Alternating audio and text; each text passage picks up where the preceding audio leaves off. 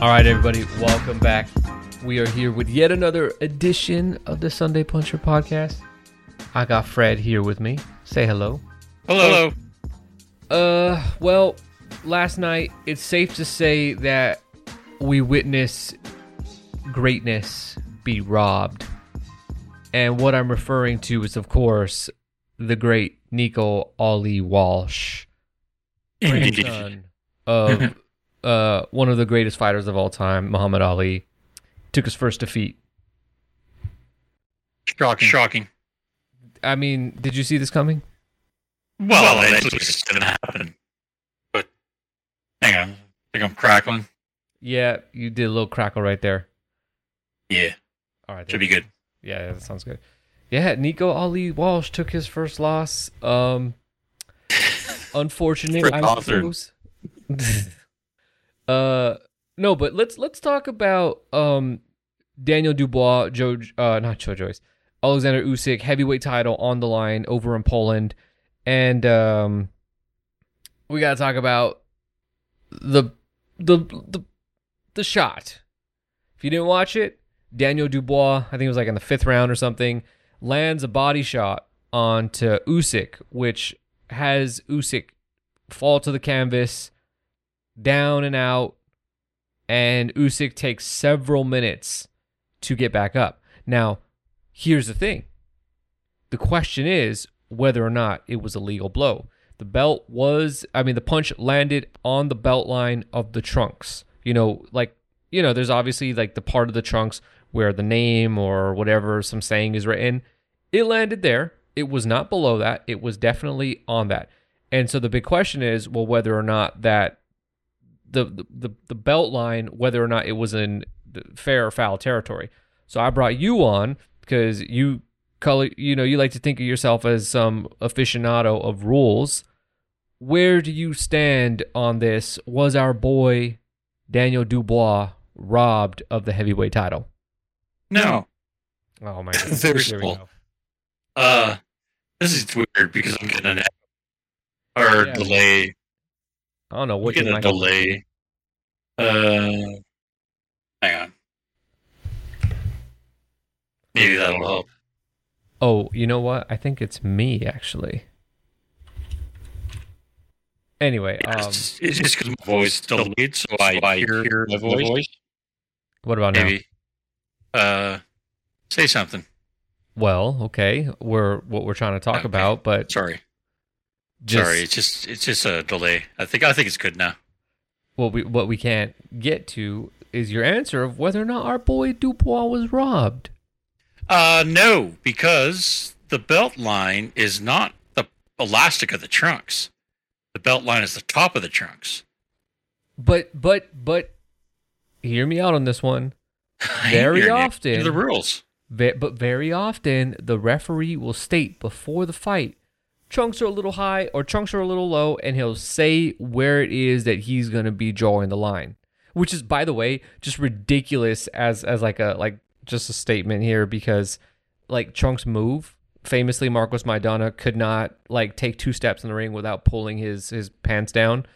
Um, they move as you move and as the fight goes on. So like that imaginary line of where it's good and bad is just completely arbitrary up to the referee at any point in the fight, really. Yeah. So what you got is you'll have uh, you'll have the protective cup. Yeah. And guys will usually sort of hike it up a bit because they want their uh, their their thighs to be freer. You know. Sure. but we're talking like a, a really really tiny amount like like not even half inch his like his the actual line uh you'll hear different europe they they always say hip bones but in america it's the navel which is pretty much the same thing you know they Mhm. line up on a normal human so that's the middle of the belly button Normal, yeah. yeah, I'm- and they'll say it's a little high, and they'll go, okay, well, I'll allow it here. But that means that they'll allow like the bottom of the punch to land there. You know, Dubois' punch landed fully on the the the the strap, like the elastic of the trunks. That's it's a low blow. It, it's it's it's so bizarre that people are even arguing this. That it that oh wow, you know, there's this line, there's that line. His punch didn't even clear the the trunk line.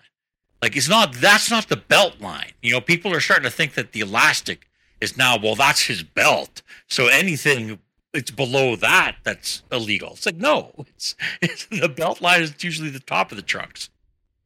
Your gain is a little high. Is it? Uh, yeah. All right, on. Like I could But- probably uh what I want to say about that though, as you fix that, is I think Dubois was absolutely robbed. now, let Yeah. me. I, I think that I can phrase this correctly so that I, even you would agree. I think, and I'm going to bring you on board here. I think Dubois was robbed, and I, here's how I say it. I think it's fair. You can read the rules all you want, but first of all, in boxing, no one cares about the rules. Okay? We've seen this over and over when it comes to the, the drug testing uh, policies that Matchroom seems to, or in some cases, doesn't follow. Okay?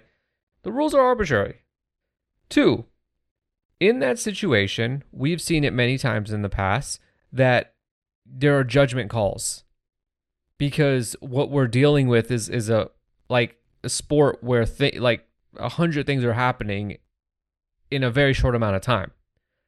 And I think that punch, you get a hundred referees and play it out, and they all rule one. You know, it's like 50 50 how that gets ruled because I think that that was a judgment call. I don't think it was as clear in the heat of the moment whether or not that punch was was fair or foul. And I think why I think he was robbed is Luis Pabon has a, is a terrible referee, and it appears that he has a pattern of ruling in favor of Usyk. Now, whether he's on some sort of payroll, maybe he just likes Usyk like you, I don't know. But Luis Pabon, I think, um, made a very hasty decision right there, and I think that in a normal fight with some random, you know, uh, Thomas Taylor type of referee, we get like Dubois actually has a chance that that doesn't get ruled uh, a low blow, and maybe he wins that fight. I don't know, but I just think that he was a chance to knock Usyk out with an overhand right. Did it happen? No. no, I go by I go by what happens and not fantasy projections. It is a subjective call, and the call is the referee's call. And right. he said it wasn't low. My and argument is Pablo review- sucks. Well, yeah, yeah, but that's that has nothing to do with anything. You know, in that call, he's right.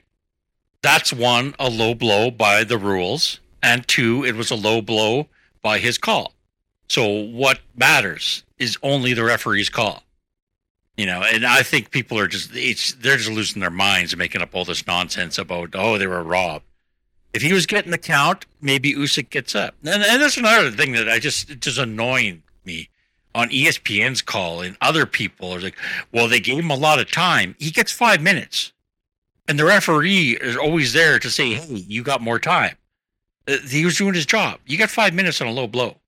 Just because other people don't take five minutes doesn't mean Usyk taking five minutes is, or how many, three, I think, or something like that. You know, he, he's allowed five minutes. It's just, stop it. I got, I got another one for you. dumb. Yeah, oh, yeah, sure. Go ahead. All right, you you've watched a fair amount of boxing. All right, Well, I watched. Nico Ali Walsh, I guess. So, I I said boxing, not artistry, but okay. your gain is still high. I don't know what you did to your microphone, but uh, hang on. So you've watched a lot of boxing over the years, as have I, as have you, the listener. And I want to pose this question to you. Because we've all seen our fair share of nut shots.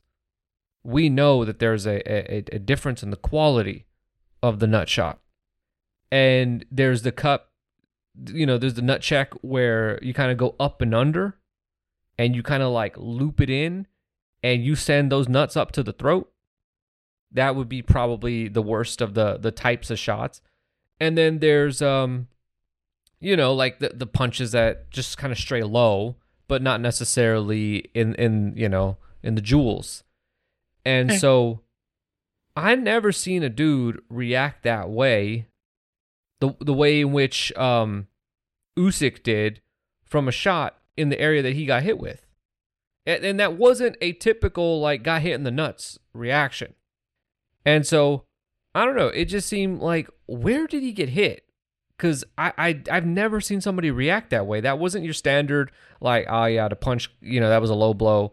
Um, sometimes when we have low blows, like you you just have fighters like you know take eight seconds and then they're like all right I'm good to go.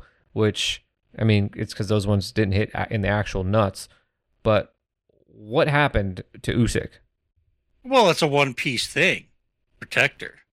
So uh, even if if if it was an uppercut, it probably lifted the the whole thing into his balls. But it doesn't matter. Maybe maybe it's also uh, it, but it doesn't have to hit you in the groin to be a low blow. That's why they said it at the navel. Anything in the lower belly is a low blow. People just have they're they're focused on oh it's got to be in his, his his balls. If it doesn't hit there, then it's not a low blow.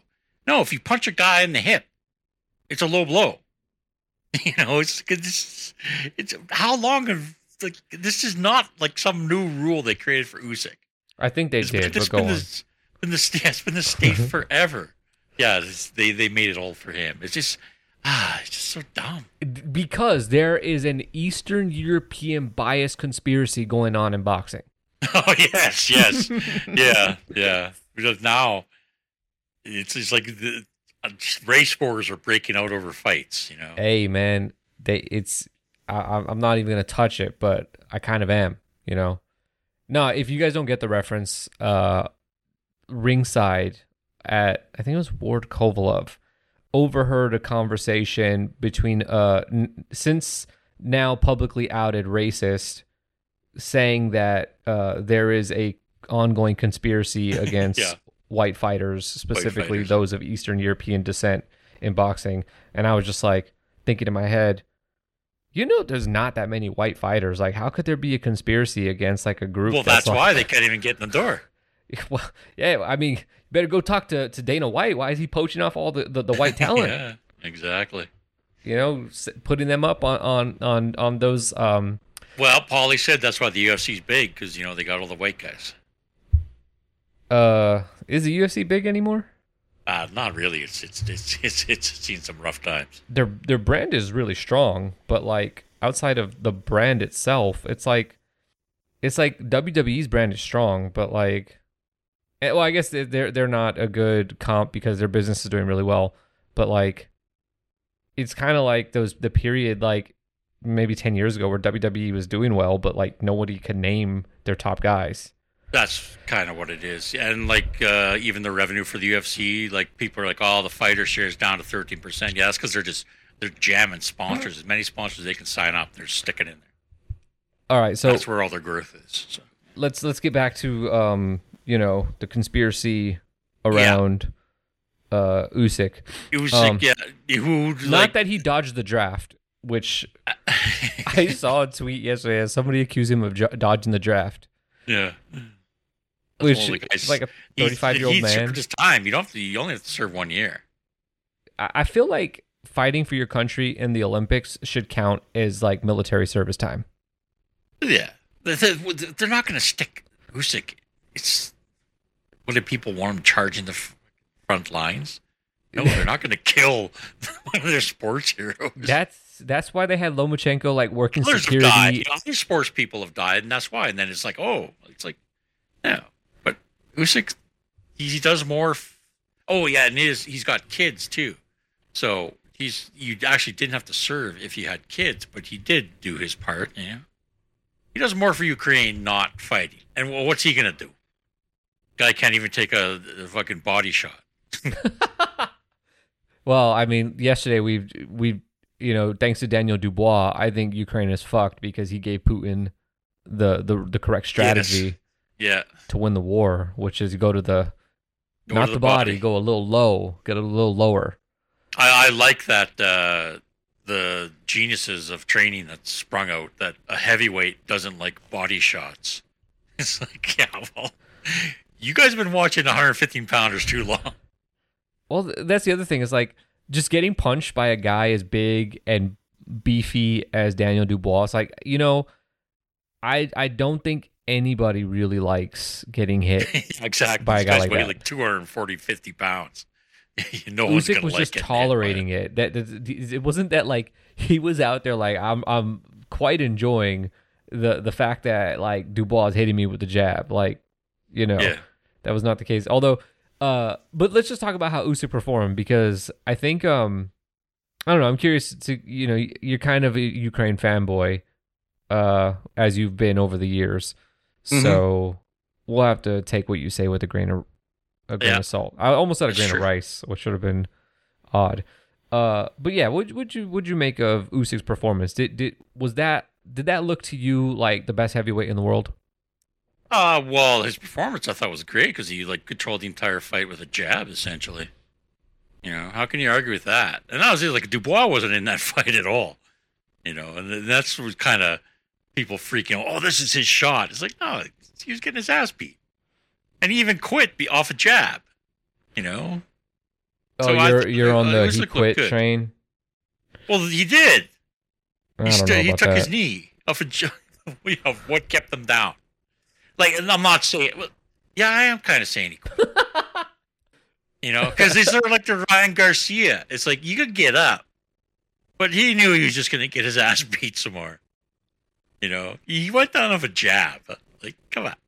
Okay, but he went down the, the, the jab of like a hundred, 200 plus six four guy. Like it's, it's not Well, no, it hurts, obviously, but it's not like he was rocked and knocked out on like on his back. He was like he quit when he was like on one knee. So. uh, I don't I don't know if he quit. Well, I think oh, he was getting up, just like he was I, pretending I to thought the ref just he was- called it like, "Now you're done." Well, because they were talking too. Well, I didn't hear the conversation. I, I wasn't standing in the ring with them. Well, no, but they were obviously the ref was talking to him, and so it, he called it if the guy said, "Oh, "I'm I'm done." You know, What did, you know what did the ref say? You want to get up, little bitch?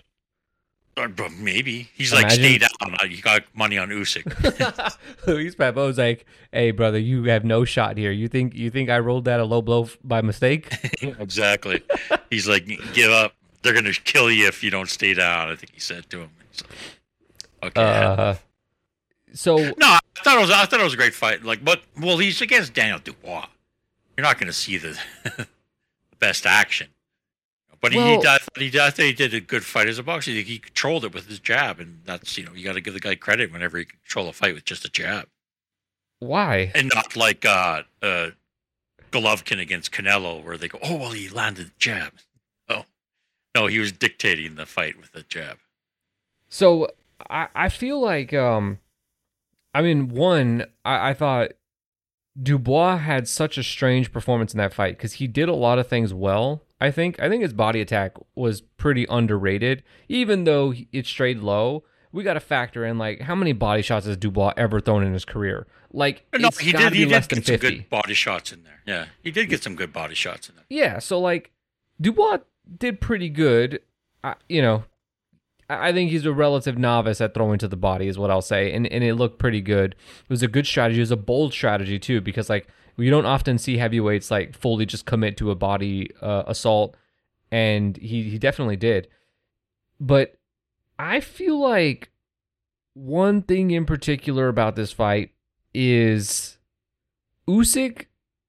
Every time he hit Dubois, Dubois looked just clueless. You know, he he looked like. I made this comparison to somebody I don't know who it was, but you know, like in in uh, you ever seen Indiana Jones, the Raiders of the Lost Ark, and when he fought that big beefy German guy, and every time Indy would hit the guy, if it made any effect on him, he would kind of just like stumble, shake his head, and then just keep coming. Yeah. That's what Dubois was doing. Cause he's so big, he's bulky, he's he's he's got, you know, he's ripped. But like every time Usyk would hit him, it froze him a little bit. And then Dubois looked kind of like shaken up and then would just keep coming forward. And like, I mean, there's that that is a compliment and an insult at the same time because like I don't know, Dubois just did not react well to being hit, but at the same time, the recovery time and the way he would also respond thereafter was was I think pretty. I, I don't even know if good is the right word, but it was admirable at least. Yeah. Um, yeah, but Us- Usyk looked very good. I mean, I it judging by the way the fight ended and how it it went after Usyk was hit in the in the body, and then uh, Luis Pabon helped him out by Mhm. giving him five minutes to recover. 17, I think it was. It was 17 minutes. Okay. Yeah. Um, you know, it just seemed like Usyk figured out that Dubois could not deal with more than one punch at a time. And like every time he stepped in and threw a combination, Dubois looked really concerned. And that's ultimately what led to the stoppage is Usyk being able to just go in there and pressure Dubois. Dubois had enough in him to like avoid one punch, but anymore and it was just trouble for for him. Yeah. It's like, like, uh, and I think that's what was getting to him is that speed a bit. He couldn't handle that. But that's why you don't need muscles to win fights a lot. of. At heavyweight? Yeah. Like you I don't guess you could say any division, really. And, and, but yeah, it's any division. I mean, Emmanuel Navarrete has no very very little muscle definition, hmm but just beat uh, Oscar Valdez because he remembered that he can jab. Yeah, uh, yeah, it did. I, I agree with your assessment there. Dubois did look, yeah, a little phased whenever he got picked off, and what led to the end. Uh, He was game. excuse me. He was game. He was up for it. Oh, okay, I was like, He wow, gave her a right. blow. wow. Oh no, I didn't call him gay. I mean, you know, your your uh, your mic leaves a little to be desired, and so I, I thought maybe Well, you know, it, If you would quit not out of the realm jumping programs every single time he asked me to be on here, and then you never do a mic check. Uh, okay, I, Yeah. I've explained this to you in the past. All right, they accident no, not they accidentally. I, I forgot to cancel the free trial and got charged like three hundred plus dollars to be on this thing. So we're Oh, gonna use it. Yeah, Oh my god! honestly, I, I I was a little hesitant at first, but it's it's come a long way, and like it is actually a very good program. Like I can actually edit the like it can basically edit the podcast for me. Is uh Well, so that's why we use it. That Yeah. it just takes out all the slurs or what automatically. uh, actually, yes, kind of. I can like search because it creates a transcript as we're going, so I can search Oh. for like, oh yeah, nice. I remember what what we said, and then look it up, and then just delete stuff. I had to do that That's why last I'm week. back on. I get it. Ah, yeah, you know, I don't have to listen back anymore, which is cool. so Dubois' future, I think obviously Usyk. The the conversation there is like, is he gonna fight Fury or will he fight Wilder? I I feel like those are the only two fights where anybody really is gonna, you know, feel something for this guy in terms of who he fights. Like Hrgovic is not gonna do it, although it does seem like he's gonna go into that Klitschko phase where like he just beats up everybody in Europe. Yeah, well, Uh, he's kind of he, he has to because Hrgovic is like he's not going to step aside, and he's the mandatory too. It's the downside of having so many belts when you can't get that unification. you know what's funny is like with Hrgovic, he kind of got I don't want to say screwed over, but like there were many times where I think he could have wound up inheriting that IBF title and he waited. And remember when there was the I think it was at the beginning of the year there was a period where there was a bunch of mandatories like they kept ordering people to fight him and nobody was really interested. And then uh yeah, his his prize in being so patient is he gets to fight arguably the best heavyweight in the world right now. A fight that Hrgovic really has no shot at winning. yeah. I mean, uh, unless he catches Usyk, but Usyk's been well, able to. now he knows he's weak to the body. I mean, yes. How much do we trust the ability of Hrgovic to go down to the body? I don't Not at know. All. I mean, maybe he's inspired now. He's seen that masterclass by Dubois. what if instead of like a, a body attack like Hrgovic just hits him there in the first round just like goes full nut shot and says He, yeah, he should just go Kosabusi there. I got you right where i want you just throw it. Just just go Golota. uh yeah so but i don't know what what you do with dubois i mean he's he's fought he's lost twice already one to joe joyce one to Usyk. I think it's probably full rebuild for this guy. I mean, you can make the argument that the Joyce fight was a little too soon. The Usyk fight was definitely too soon for him.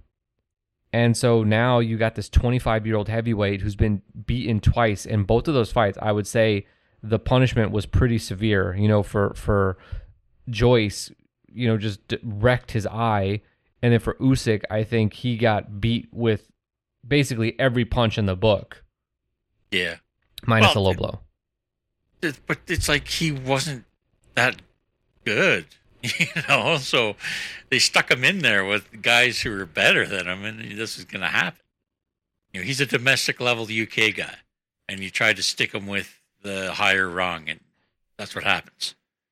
You know, you basically. I don't think that they could rebuild them into something. I think you basically, uh, you you just hopefully keep them around until everybody retires You so because using Usyk's old. Fury's probably not going to keep going for much long. Deontay, you know, you're talking Old. two years, and then he's only 27, and then you're going to have pretty much a open heavyweight division. Well, I, I don't know if it's going to be that heavy because Jalolov is soon to be arriving as the top guy in the division, assuming that he can take you know heavyweight punches. That's probably the one the one question that this guy has. But other than that, you have a skilled big man who's about to enter into the fold. It, Yeah, the- but I think that the belts are going to be like broken up open soon enough. So it's like everyone can go and get their own little belt here soon enough. I mean, that probably is the argument. If you want to make an argument for what Usyk should do next and how it might benefit the heavyweight division, it's like, well, then yeah, just fight the Fury fight. You're going to get stripped. There's no way you can keep satisfying your mandatories, especially when you're Usyk, because if you win that fight, like the, the the sanctioning bodies aren't bending over for you like the way they would for Fury. Yeah, that's that's the thing. He's he doesn't have that uh, promoter power. Uh, you're just going to You know. doubt the power of K2 promotions. Well, no, like well, when they had the Klitschko's, they had a ton of power, but now they're kind of on the outs, you know, because Fury has a belt and because he has Frank Warren, and so Warren's going to still keep trying to pick him off using these mandatories. That's why he's so hard on a you know rematch. he's just he's just trying to cover for Fury. I mean, I wonder if. I mean, the WBC probably should have stripped Fury already. Yeah, Somehow the Ngannou fight's going to be like totally fine as a way to satisfy the WBC one more, you know, for one more cycle. I'm yeah. Well, well, this is what I don't get. Okay, so Chisora was supposed to be Fury's uh, voluntary right. because he fought Dillian Whyte. Dillian Whyte was uh, that was uh, defense of the title. Mm-hmm. So then you usually get like you get a title defense and a voluntary. Mm-hmm. So now they're letting Fury get away with two voluntaries. Right. So that, that and that's true. why they should have been. It's like even it's it's not the most egregious, you know, but it's it's pretty far up there. So the question, Just because Ngannou is like a Ngannou's never boxed before. right? This isn't a Floyd situation where Floyd's coming out of retirement to do this fight. Yeah, yeah. Floyd was retired. He could do whatever he wanted. He also had no titles, but yeah. Yeah, yeah. He gave up the titles. Yeah.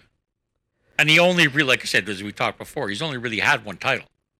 He got the extra ones when he beat Manny, but WBO immediately stripped him. So here's how it could work.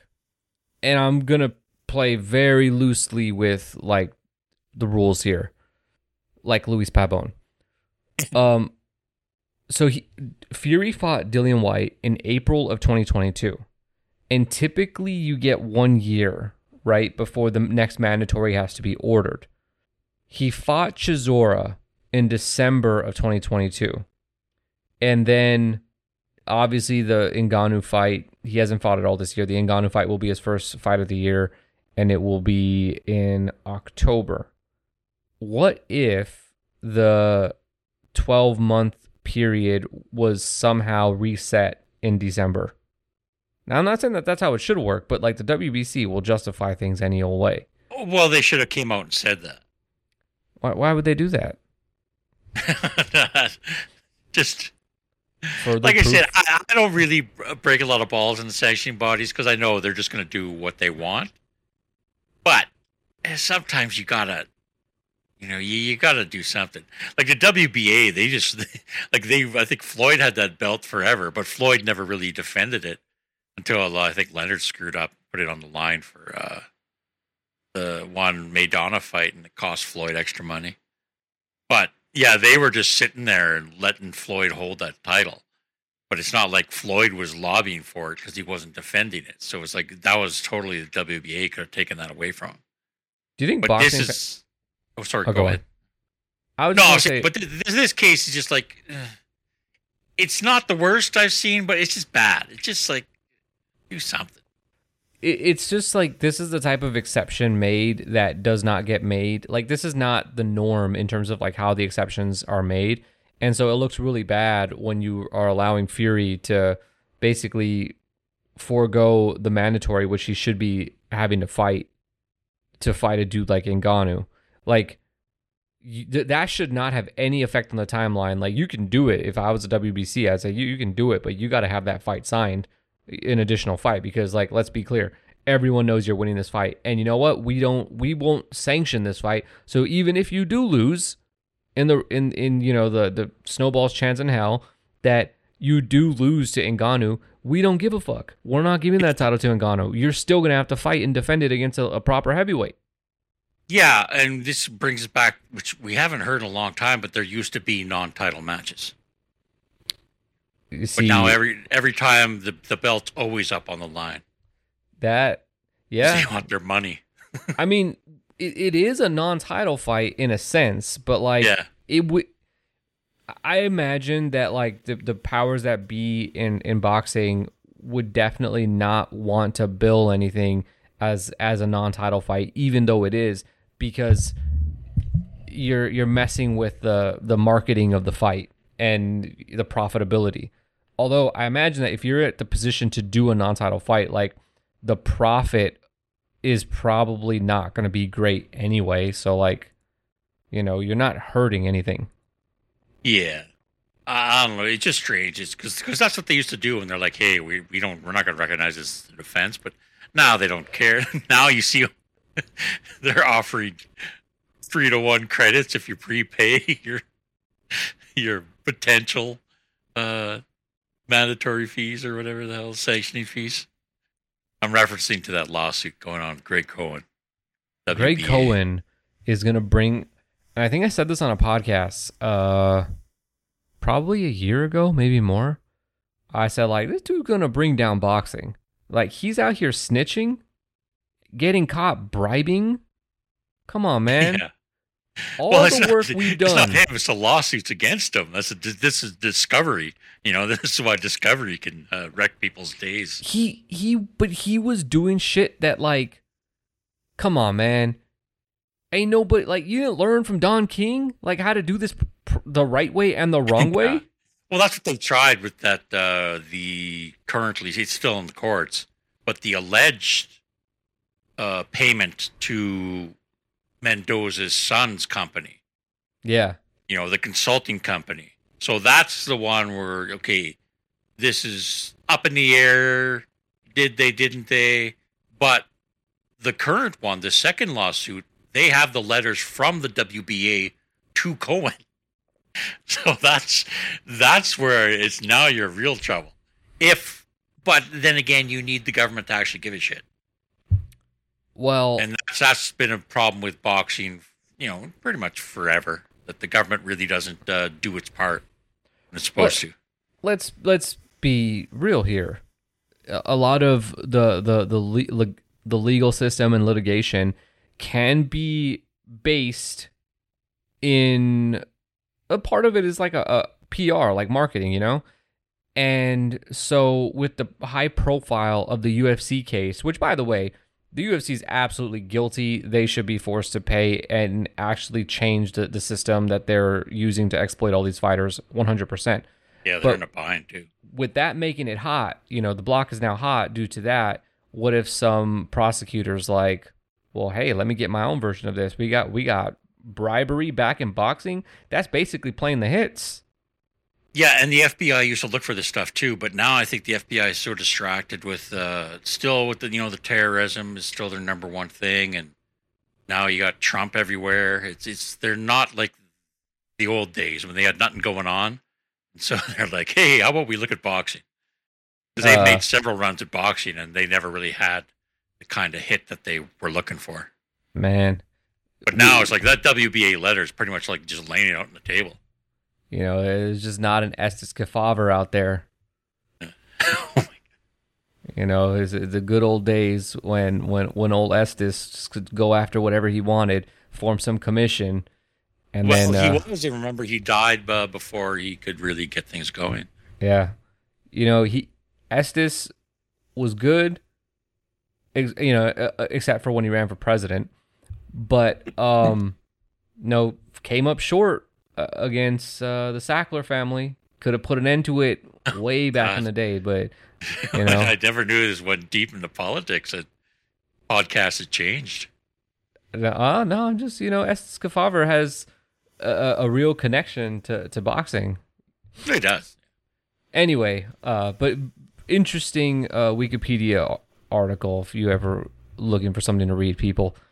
Um, what was I gonna say? Oh, oh I just want to bring up also it like the the Greg Cohen stuff reminds me of.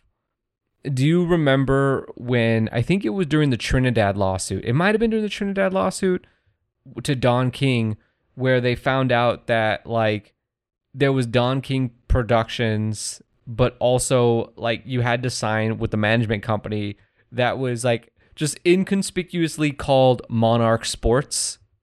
Yeah, and it was run by his son. Yeah, and it's like, come on, guys, you, d- change the Run name a little bit. in a very loose, loose term. You know. Yeah, it was like you guys are just asking to be lose a lawsuit. It, it, I mean, yeah, it's like, my God. Uh, You see those? You well, you saw those those kind of uh, questionable things going on last night too. Top Rank, oh, Antonio Leonard Promotions, and guys managed by Jay Prince. uh huh. you know that they're they're pretty much running the same uh, operation there themselves. Are you sure? Uh, yes, I'm sure because once I could see that maybe Antonio Leonard would have a fighter with James Prince or a couple times, not his entire career. Because remember, like that was the Andre Ward tried to say that he signed with Antonio Leonard, and that's why uh, should be free of Goose. And just like, yeah, okay. So you well, you think that the Antonio Leonard uh, and uh, Jay Prince, I don't know what you call it, the little setup that they got over there, that that is akin to Don King and Monarch Sports. in a fashion because uh, but I I, th- I think it fits. Yeah, well when have you ever heard of antonio leonard doing a fight Uh, never. yeah it's always under like top rank or another promoter so it's like how why are all these guys signing to a promotional company that doesn't put on fights Just want to say, new a new record has been set for the mo the biggest paid audience in wrestling history. They did eighty one thousand sold sold for AEW All In at Wembley Stadium. i thought that wasn't getting any traction isn't that what Coppinger said? And Coppinger's never wrong. He's he's got all the sources. He said that it was scaled for forty k. yeah, he just took a hit on that one. Yeah, that's like called out his, his They- connection to Nick Khan. they dude they doubled what he said that they scaled it for. And and let's just like And then he wrote an article uh, praising their sale for ESPN. So I I mean, it's just the dude is a joke. that's Uh, just like their, uh, their "Why Don't the Big Fights Get Made" series that ended at one, and then he's writing about all the big fights that have been made this year. I yeah, I mean, it's so stupid. Like, why would you even write that? That Yeah. that is a, a piece you you write at the end of the year when a year doesn't like yeah, you know when everything's dead. Yeah, when you're in the dead, the dead spot where no one knows about any fights, and they're like they've forgotten about the fights they saw. Yeah, you you throw it. That's when you do that stuff. yeah, and and I th- possibly. No, I, I can't really remember when it was a would have been a good year to do that, but like my dude, th- this year's been fantastic. Even like okay, ESPN hasn't had a great year, but they've had a good year. I think that Yeah. they've done a few really good fights. They haven't done as many as as PBC, obviously, and they're not on the scale of what PBC has done this year, uh, and and going to do with you know the Canelo fight this this September. But but Top Rank's had a good year, which in turn means ESPN. Why the fuck you writing that boxing is broken? Also, by the way, you have boxing on your like you, the the the person who signs your check is ESPN. They got Yeah. boxing. Why are you putting down the entire sport? It don't make no sense. And then like you write a piece about all the great fights that have been happening and can 2024 meet like this in- insane standard that has been set in 2023 and then you name a bunch of fights that could happen and oh, they're all PBC fights save for maybe one. what are you doing? Lights around, but no one's home over there in the brightness thing. uh um but anyway speaking of um getting punched in the nuts Efe Ajagba and uh Jean I don't know how to say his last name K- K- Kab I'm not saying his name but um Kasabuski. Efe Ajagba, Yeah, um, he, took he took a few shots to to the to the low area would you would you if we're we're you know become a podcast where we rate the effectiveness the quality of low blows um how, how would you rate the ones that Efe Ajagba received Well, I rate him really good on targeting, but it didn't look like he had a lot of punching power. So okay they were I very, mean, they were very well placed, not shots. But uh, that that was funny because you could see that guy just like he gave up. He didn't care. He was like, "I'm just gonna foul and you know take my money and go back to Kazakhstan." he came in 19 and 0 with 18 KOs like and he's probably- fighting Probably all nuts. decent opposition Yeah, th- that was th- that was kind of weird. Like he's not anything to write home about, but he is a guy who had a somewhat manageable career, and then he just that's the kind of fight where it's like you look like oh maybe they didn't pay him, maybe he's upset about something.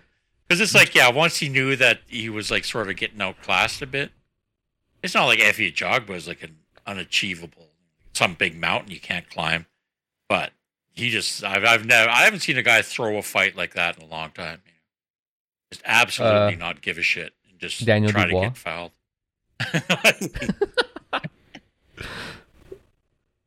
no But yeah, it it was like yeah, he was just he's like I'm just gonna keep fouling, fouling, fouling. He didn't care. Even when the ref called it, he's like, yeah. it was like you i mean you got a point there uh, i didn't Yeah, want to fight anyway He wasn't arguing that one. It was, I- it I- just it was just yeah, it's weird. That's and he was supposed to fight Anderson, you know. that maybe he trained for a smaller guy and so he was like the targeting of the the, the body shots w- just did not scale up to a, a dude who's as big as uh Yeah. Ajagba because Anderson is kind of a smaller guy compared to Ajagba who is a monster. Yeah. I'm just gonna was- say I'm was- defending Zhan. yes, free. Yeah, freeze on. Let's let's call that a no contest and get him to do it again. you, you- what's really funny is like, okay, maybe Zhan is just really not good. It's totally possible. But we've seen Ajagba fight. Like, you throw a jab at this guy, and much like Daniel Dubois, he's not like, he's not prove that, like, he's got an answer for, like, a jab. Yeah, like there was a way to win against the guy, so that's why it's so funny to see a guy just commit to getting disqualified. Yeah, I so. I, I don't I don't know what It's Zhan the kind of thing where you think like maybe yeah, they're he just didn't like something.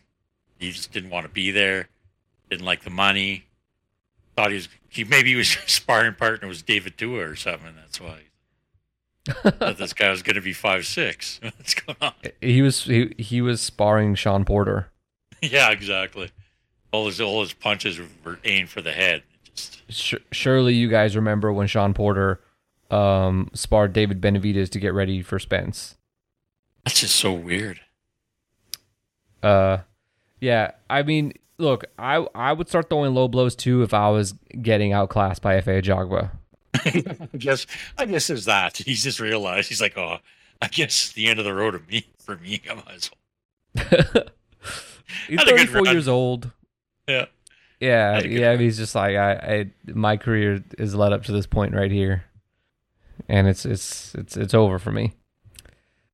But I mean, he thro- he's thrown away like a decent resume. You know, he's got a win over Duhapa, Darjeko, uh, and that's really about it. But still, he, you know, And you know, you're throwing away kind of a string of okay, bring this guy in and we'll fit him in a fight or something. It, it's kind of weird, but again, it's like you never know what's going on with a boxer. yeah. Well, Like I mean, you know, even before like uh, Spence Crawford, like Thurman was doing that uh, space on Twitter, and he said people are asking him, what you're calling. he's like, "Well, I don't know because I don't know what's going on in these guys' camps. I don't know what's going on in their lives." And he says that's a lot can play a part. Yeah, I I feel like sometimes the uh sometimes you like it's obvious that no no matter what version shows up the fight will go one way or the you know one particular way. Yeah. Um but um I'm pretty sure I could be wrong here. But Zhan fought on a card in Dubai in March 6, 2020. I could be wrong here. The promoter's name, by the way, I did a whole podcast on this on the on the Patreon, which is a really interesting subject that has absolutely zero real relevance to like the boxing you follow on a day-to-day basis. But this promoter's name's Ahmed Siddiqui. And he's part of like this uh lawsuit where they allege that BoxRec is suppressing results as a result of intimidation from Daniel Kinahan. And effectively, this dude, I believe it was Siddiqui, went to Dubai and did a card, and it was like super hard for him to get make anything happen. And uh, what he implies is that Kinahan was uh, intimidating people involved in like the commission and stuff, so that nobody could do f- cards in Dubai other than anything related to Kinahan, which is you know just typical like mafia shit. Yeah. Uh, Abraham yeah, Tabul, that's who we fought. Interesting. I don't know. It's it's interesting. Yeah, and- well, and that's it. It's like, and that's that's the problem with getting drug cartels into boxing is there's a lot of questionable things that start to happen. yeah. They, they, And so yeah. I know that Siddiqui because I know just from researching Kinahan. I know he was deep in there, and still kind of is. Uh, I, I I may have some details wrong, but effectively that is the story there.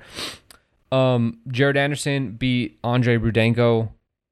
You know, something that I think is really interesting is the reactiveness of social media and how after everything, everyone's got a strong take, whether it's um had any breath to breathe, whether there's somebody like you and they're just messing around. But there's a lot of strong takes that pop up and a lot of times they don't really need to. And like i saw takes last night and into today where declarations were being made about jared anderson like as if this fight answered the questions that were posed from the charles martin fight. And like i feel as though that should really not be the case that no questions were answered. We know very little about jared anderson still. And in fact the the the things that may have shown themselves in the fight with charles martin still linger to this day and are not answered rudenko did not show up in any shape in my opinion to attempt to win the fight Well, he's like 39, something. True Yeah, it's He's and, older and that's gentleman, what kind yeah. of annoyed me a bit was all commentary like annoys me these days, but they were like just losing their minds. It's like, okay, here's the thing: if if it, even they were building it up as well, he wants to stay busy. Well, then treat it like a stay busy fight, which what it was. You know, he's just he just wants to fight. He wants to make a bit of money. They brought in a guy that they could afford that they're not going to break the bank hmm you know and that's what the fight was like don't yeah anyone thinking nah it didn't answer nothing he just he just beat up a dude but it was also funny because the referee there said any shots on the belt portion are fouls. And then Anderson's teeing off one. Like not every shot in his body shot was low, but technically by what the referee said, they were low shots. And the referee's like, eh, hey. he's like, I'm, I'm not going to call this. We know it's not, this fight's not going to go. It's going to go this way either way. So let's just let it let it proceed. But yeah, it's just like I don't know. The people they get they get crazy. I heard BoxRec Gray, and I think he had a good take on part of it, but I didn't hear his full statement. But he's like, Anderson to him doesn't look like a top ten guy. You know, oh wow, he's, Gray said that. Yeah, kind of. He's like he he's he figures that he's not going to get past the top fighters. He's not going to be competitive with the top guys. I don't know about that because anything, but yeah, I, I think yeah, you're not going to learn anything from a fight like that last night. That's just like a stay busy, completely stay busy fight. So, I'm curious more about you. It seems like you might disagree with with Gray. Not fully, but I, I think Anderson can be a, ranked just a bit higher just because of who's after the top guys, which is nobody. You know, like you, you, you got you got Fury, Usyk, Wilder, AJ looks like he's on his way out, and then who's after that? You know, all three of those, four of those guys look like they're on their way out. Yeah, yeah, I know, but I'm just saying it's clear that Fury and Usyk are can still are still the top two. You know that um, the senator from Ohio, I think his name is John Fetterman. Oh yeah, that guy. Yeah, yeah. Rudenko's picture on BoxRec basically looks like he's his brother. Oh, I gotta, I gotta look. Just so check this out. so I, I disagree with that. I now I, I not yeah. fully like you. What I what I agree with is that if we were to like you know place him into a tier of like where his talent currently sits and where it might top out, it definitely looks like we're looking at a guy hovering around top ten and and there's some variance there, but you know, give or take, it's roughly that top ten tier level, which is it's not the first tier. It could be the second tier, but it also could be the third tier of talent in the heavyweight division. But where I disagree though is that in the actual execution of the division, you named four guys in in Wilder, Fury, Usyk, Joshua that I think are not long for this sport any yeah, longer. True. And so you have four guys exiting. I don't know what Ruiz is going to do um, other than smoke weed every day. Does he? and and hey man, all po- power to him for that because half of you are, are on that same lifestyle. But I think you factor that in. You throw a couple of guys like Dillian Whyte is basically done. I don't see him ever having a meaningful fight at the top again. Derek Chisora, hopefully you know there is a good lord out there who's looking after him. He no longer fights again.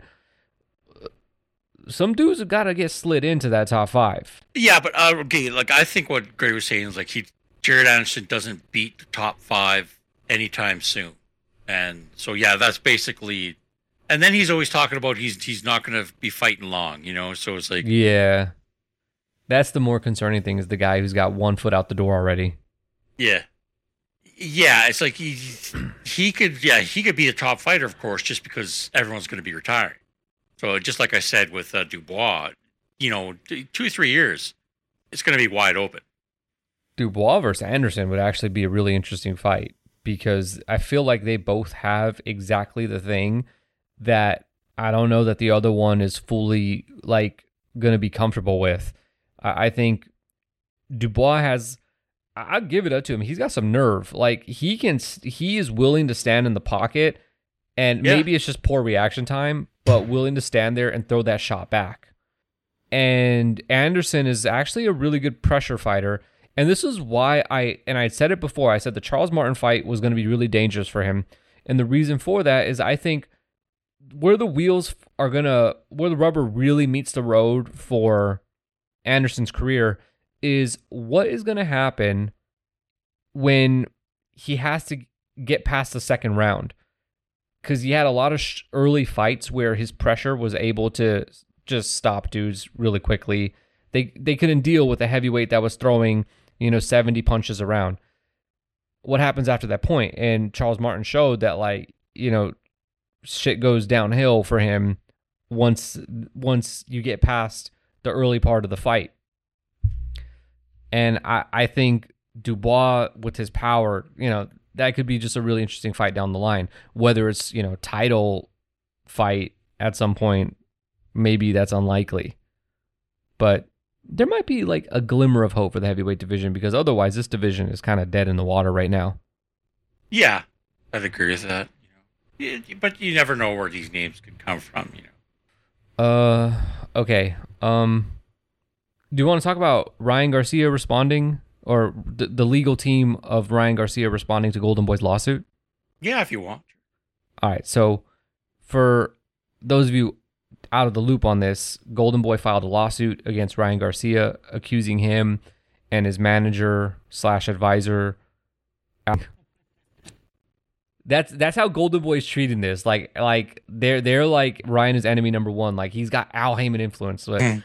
it's it's Guadalupe Valencia, who's you know he's he's been in boxing for a while. He's had a I, I don't think he's ever had like a super high profile client like Ryan, but he has been um you know this is a dude that's been in boxing for what like 10 years or so now Oh, just me. He quit. I'm the only guy left. I guess it's my podcast now. Man my internet just disconnected on me randomly Yeah, I saw that. I thought I was going to take over the podcast.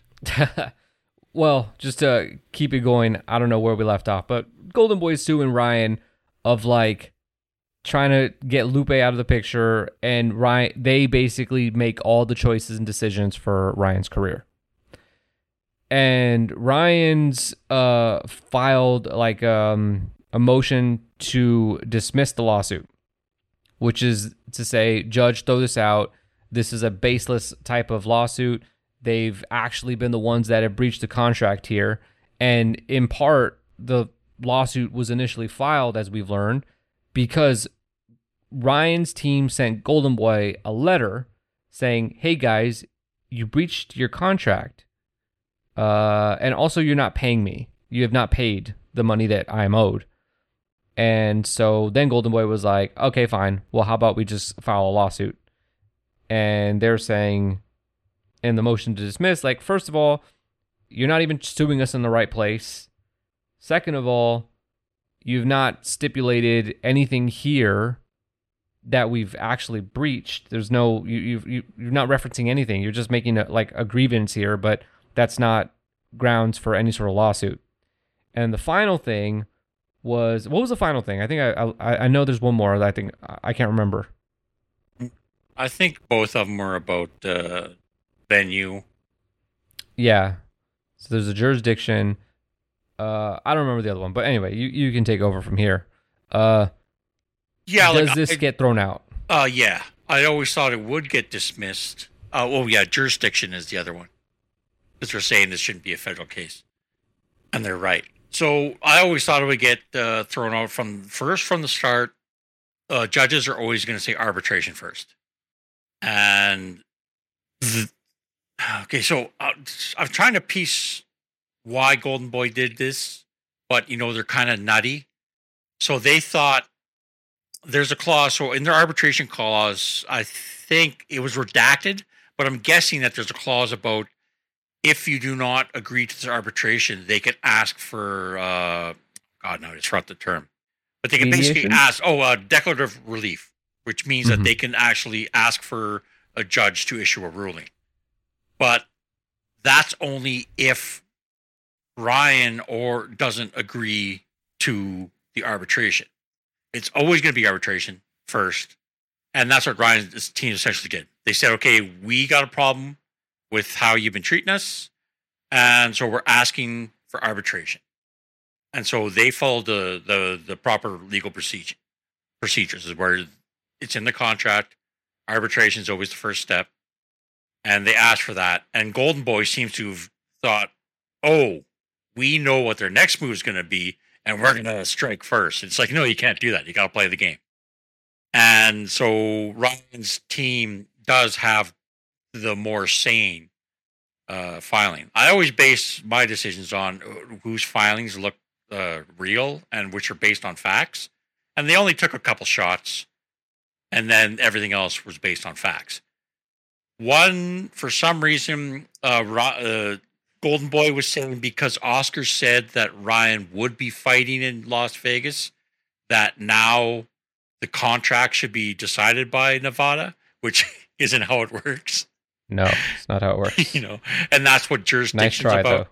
Yeah, jurisdiction. Well, first, jurisdiction is that everybody in a lawsuit, for it to be a federal lawsuit, they can't about they they can't live in the same states. Otherwise, it's a state court matter. And Bernard still lives in California.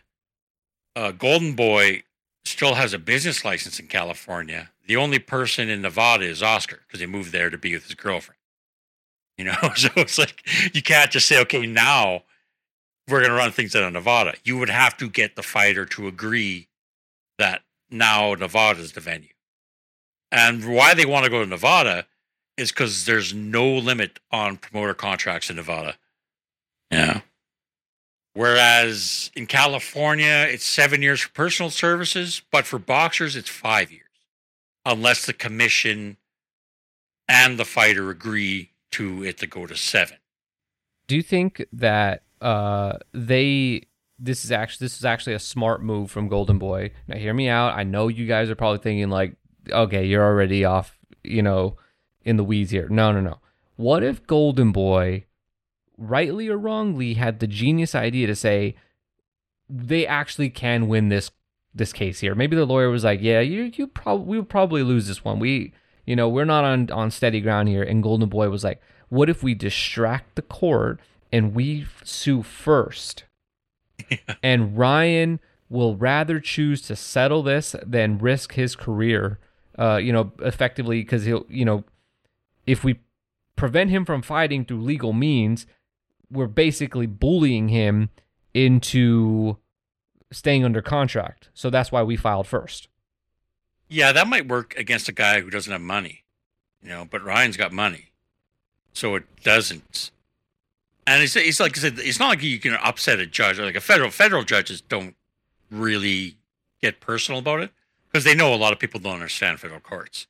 So when you have these things like you're filing in the wrong jurisdiction, they'll just tell people to uh, where they got to go. It's not like they're going to hold a grudge against him. The only thing is that it's very tough to get out of a contract. It does. He's like even you say, well, that's unfair. It doesn't matter if that's in your contract and you got a contract with a promoter. You're pretty much going to be held to it, unless they do something really egregious. Either they don't pay you, or they start to denigrate you, which Golden Boy has done. It's like everything Golden Boy has done only strengthens Ryan's argument to get out of the contract early, which is a very slim one, but they're trying to help him. you know, so that's why it's like this isn't a smart move by Golden Boy. It's not some genius backdoor thing. They probably think it is, but you know, they haven't won a case since uh, Oscar beat Arum, I think.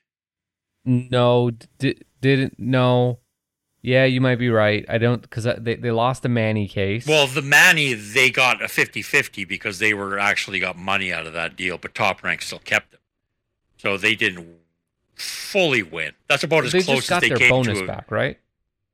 well, they got the, they got the bonus money back, but no, Top Rank actually owed them a percentage of Manny's uh, money. Can you They- imagine Manny was giving out more percentages than we even knew? Oh yeah, Manny's like that dude was probably Yeah. getting like the he was probably getting paid in gift vouchers for the MGM buffet. yeah, he had so many hands in his pockets just through legal ways. Like, you know, someone said they wanted, you know, here's Manny, here's some money. Uh, Let me be your manager. He'd be like, okay. Like Uh, so yeah. You know, initially when this all came out, you were of the belief that Ryan had no shot here. well, But- I'm saying uh, to get out of his contract. But now now that we've seen Golden Boy show their cards a bit, do you still feel that same way? Uh, it's going to be very tough for him to still get out of his contract. But Uh, you know- like I said, because by the time you you go through the process, this contract will probably be over. It all depends, though. the The only thing I saw from weird from his side, even but I didn't see it. I just saw it in Coppinger's article, and that guy, you know, he could he could be writing his own address down and probably get it wrong in an article. they they they kept saying seven years for personal services, and it's like no, boxers can only go five years. So, but unless Ryan did make the mistake and agreed, and then California agreed for it to be a seven-year contract, because if it's only five years, that means it's going to be over next year. You know, 2024 is going to end. Right. So, So- you just fight out the contract, really, if that's the thing. I, I think I think they're just going through this process now to say no, no, no, it's not a Nevada contract. It's California. It's got an end date, and this is the contract we agreed with. I don't think he's really got an argument to break it early. Well, Golden Boy would have to have done. They would have to have not paid him, you know, a lot of money for him to break it. But but again, Bernard's like going out there talking to random people on YouTube, saying I've got a pile of information against this guy. It's like that's the kind of shit you can't say. Like you can't denigrate your uh, client because they have de- do not denigrate uh, clauses in contracts. disparage is the word. Yeah, yeah, disparage. Now here, so here's two things. One, I'm going to give you a theory. clauses, yeah, sorry. I'm going to give you a theory. I've known to give theories, and uh, Yeah. my theories are usually never wrong. But two, It's a burden, Um, I'm sure. uh, you know, much much like uh, the litigators that Ryan has hired, I do share a burden. Yeah. But um, so Ryan hired an, a part of one of the lawyers that he hired, or I guess the firm, have a, a history like their specialty is you know disparagement, that sort of thing, and so you know it kind of gives you an insight into what they think the angle is going to be in terms of like. So I think ultimately this whole situation is 100% heading to a breach of contract settlement type of type of deal. I think neither party does that does this if that wasn't going to be the outcome here. Yeah, I would not disagree with that. And I think, uh, like I said, I think that probably was what they planned by asking for arbitration because they're like, okay, we the first step we got to go through is arbitration because that's what we're legally bound to. You know, What if the And then- arbitration would show clear breach of contract and therefore contract done? well that that's that's why that you could do it. So that's you could prove your case in arbitration. You know that the the contracts and sort of that's what you know. Uh, it depends on how much they want to fight though, because I think that's what Canelo's team did, but I don't think the arbitrator sort of understood the difference between the contracts that DAZN had with Golden Boys. Like it all depends on your arbitrator. Depends on how smart he is. Because a lot of these guys, you know, they're respected, so- but they don't know. But they're usually named when the contract and both sides agree to it. But again, Ryan didn't have this team with him when he signed the contract. So yeah, his his current legal team, they're they're, they're smart guys. They're a smart firm, pricey firm. So yeah, so it it could have been, and I think that's what Golden Boy probably reacted to. They knew that Ryan was looking to break the contract, and so they they misread their uh, part of the arbitration clause where they could ask for the declarative relief Well, I from don't the think judge. Ryan was going to break the contract. I think they were going to break the contract. Maybe they knew they were. I, I, I mean, my, my wild theory is that this is actually a Galaxy Brain move from Golden Boy that just might work. you think the judge is going to say, okay, despite your contract being signed in California, I'm going to grant because that's No. for Oscar's girlfriend's uh, topless league is in Nevada. He's like, I want free tickets, so I'm going to side with uh, Oscar. I th- I think that you should never underestimate the power of boobs. Okay, that's one. yeah, yeah. and especially when Oscar's putting up his girlfriends, you know, for all to see.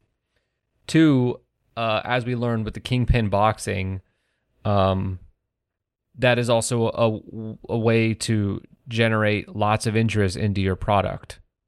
Although not very profitable, as they apparently have not been able to pay anybody involved with the event. Gee, who would have thought? Shocker. No, so here's my theory. My theory is that Ryan's has a carve out in his contract, which effectively allows him to operate like a free agent with minimal Golden Boy input, and uh, there are certain stipulations that need to be met, but he they figured out a way to meet them, and therefore behave in a way where Ryan has full control over his career.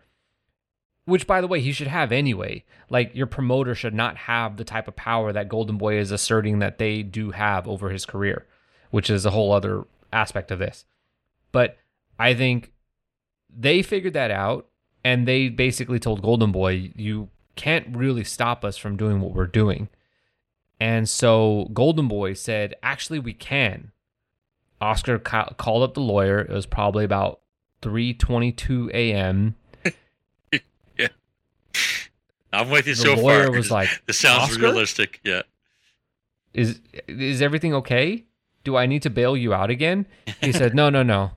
I need you. I I'm gonna bail you out. I have a deal for you." Uh, and he's like, "I already have a coke dealer." He's like, "No, no. I'm sober. Trust me. We're gonna we're gonna sue Ryan." Vacation this year once I'm done with you. the Ryan is being advised by people that are not smart and they're not, you know, they're not good people. So we're going to sue them to rid him of the diseased individuals that have latched onto his career and got gotten him this 30 million dollar payday. But all I need you to do is file this lawsuit and the lawyer looked at things like, you know, we mm, we probably can't can't really this you know, we were supposed to go to we got to go to arbitration first, right? It's in the contract. And they're like, "No, it's okay. Just trust us. This will work." And the lawyer was like, "Wait, Oscar, you want me to trust you? A man who does not have his uh you know, never passed the bar?" He's like, "I am in the bar. What are you talking about?" well, he's wrong on two accounts. and the lawyer said, "You got a point there, buddy. Uh, be at my office at 9 a.m."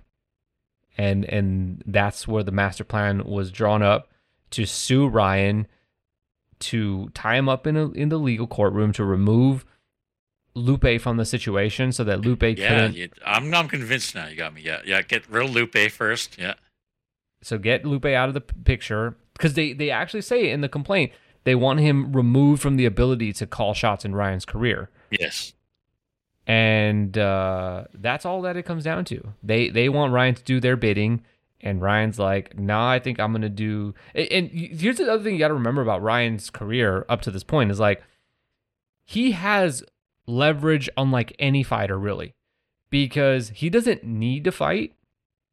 Over the course of his career, he's controlled what he does. Not just he does things outside of the boxing ring. He has his own PR agency. He, you know, Golden Boy's PR team doesn't really do all the stuff around, which is also why they take shots at Ryan on the timeline. If you know, you know, uh, they take shots at Ryan because he has his own independent team working for him. And they, you know, that's which is, you know, sets up all the social media stuff, his poker, whatever. I don't know. He's, I guess he's big in like poker too. I think so. Well, he likes to go in the tournament stuff. Well, this is the thing: is that Ryan has money.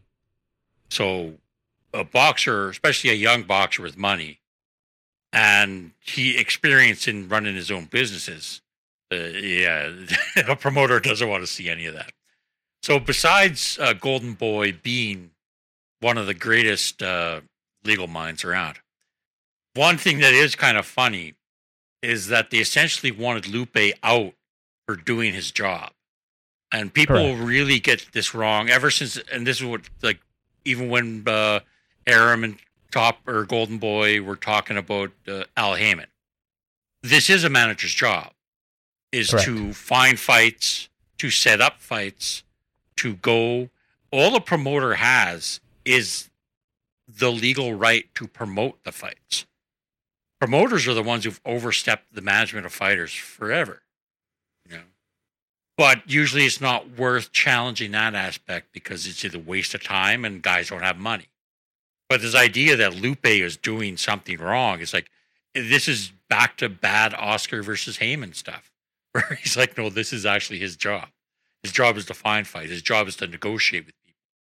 The only uh, thing he's bound by is that in the end, Golden Boy has the sole right to promote. Right. So, and, at some point, he uh, does have to deal with the promotion. and usually they will work the promoter. But like that's what you get in boxing. Some guys are completely reliant on the promoter, but you don't have to be. Your manager can be, be out there shopping fights. Look, man, Ryan wouldn't need a promoter if he would just man up. I don't know if you're joking or not. Well, that, No, but that's that- true too. At this point, he doesn't. No, remember when Oscar said, "You're still talking about whatever. Just man up. You lost." Oh yeah, yeah. Oh Stop yeah, yeah. That's right. it. Yeah, yeah, yeah. Stop, stop pointing out how I uh, disappeared on you when in your lowest moment of your professional career. It, oh God. Um, Death threats, man. Those death threats. I, I just, I got a confession to make. Was uh, I was the one that did it. really? you were the one that snuck up and whispered in his ear. I was the one that told Oscar, "You better watch out tonight. It's gonna happen." I should have claimed that because I, you know, my post about the B hop uh, rubbing testosterone cream on Tank's back, Oscar believed that one and said it in an interview. So I should have jumped on I that. totally I'm forgot that you're the death one threat. that did that. Yeah, I jumped on Dan, the the boxing man. thing. oh, that was Yeah. a great moment when I'm You sitting know- in Vegas reading the reading Oscar. He's like, they were accusing us of rubbing testosterone cream. It's like, dude, I, I did that when I was playing video poker at Excalibur. What were you doing in the Excalibur? Uh, that's where I had to stay uh, because they moved the date, and it was just too expensive to rebook at Park. Like I, I was booked in a park.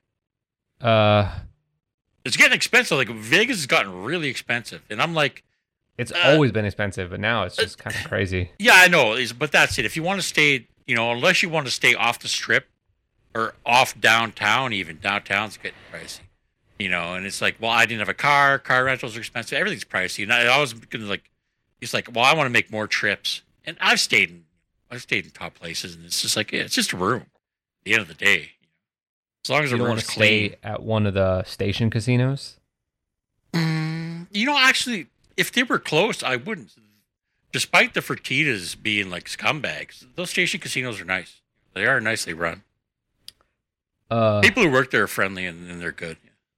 you know, if we were a different type of podcast, you could have said it was fentanyl cream. Yeah.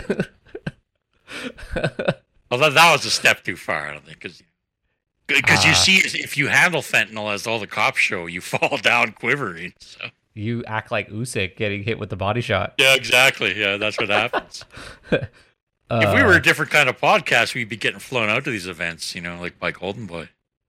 Well, I guess not is now, true. but uh, back when they had uh, Yeah, they don't have money. money. They can't even fly their fighters. they can't even fly. Yeah, they can't even fly. Poor Stanionis out here. yeah.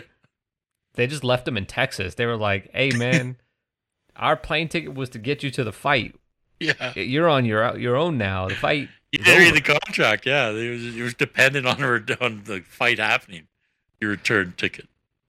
Uh, yeah. I I mean the the unfortunate thing is that this stuff is so slow. You know, the the lawsuit was filed in June, and it wasn't until August where we even got this like Ryan's team's response, and the judge has not said a damn thing thus far.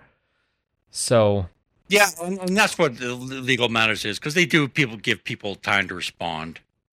Uh, so they took it to the wire, I think, in their response. But then it's sort of like, okay, you got the two sides, and they kicks back to the judge, and the judge will look at it, and I believe this will be dismissed with an order to go to arbitration, probably.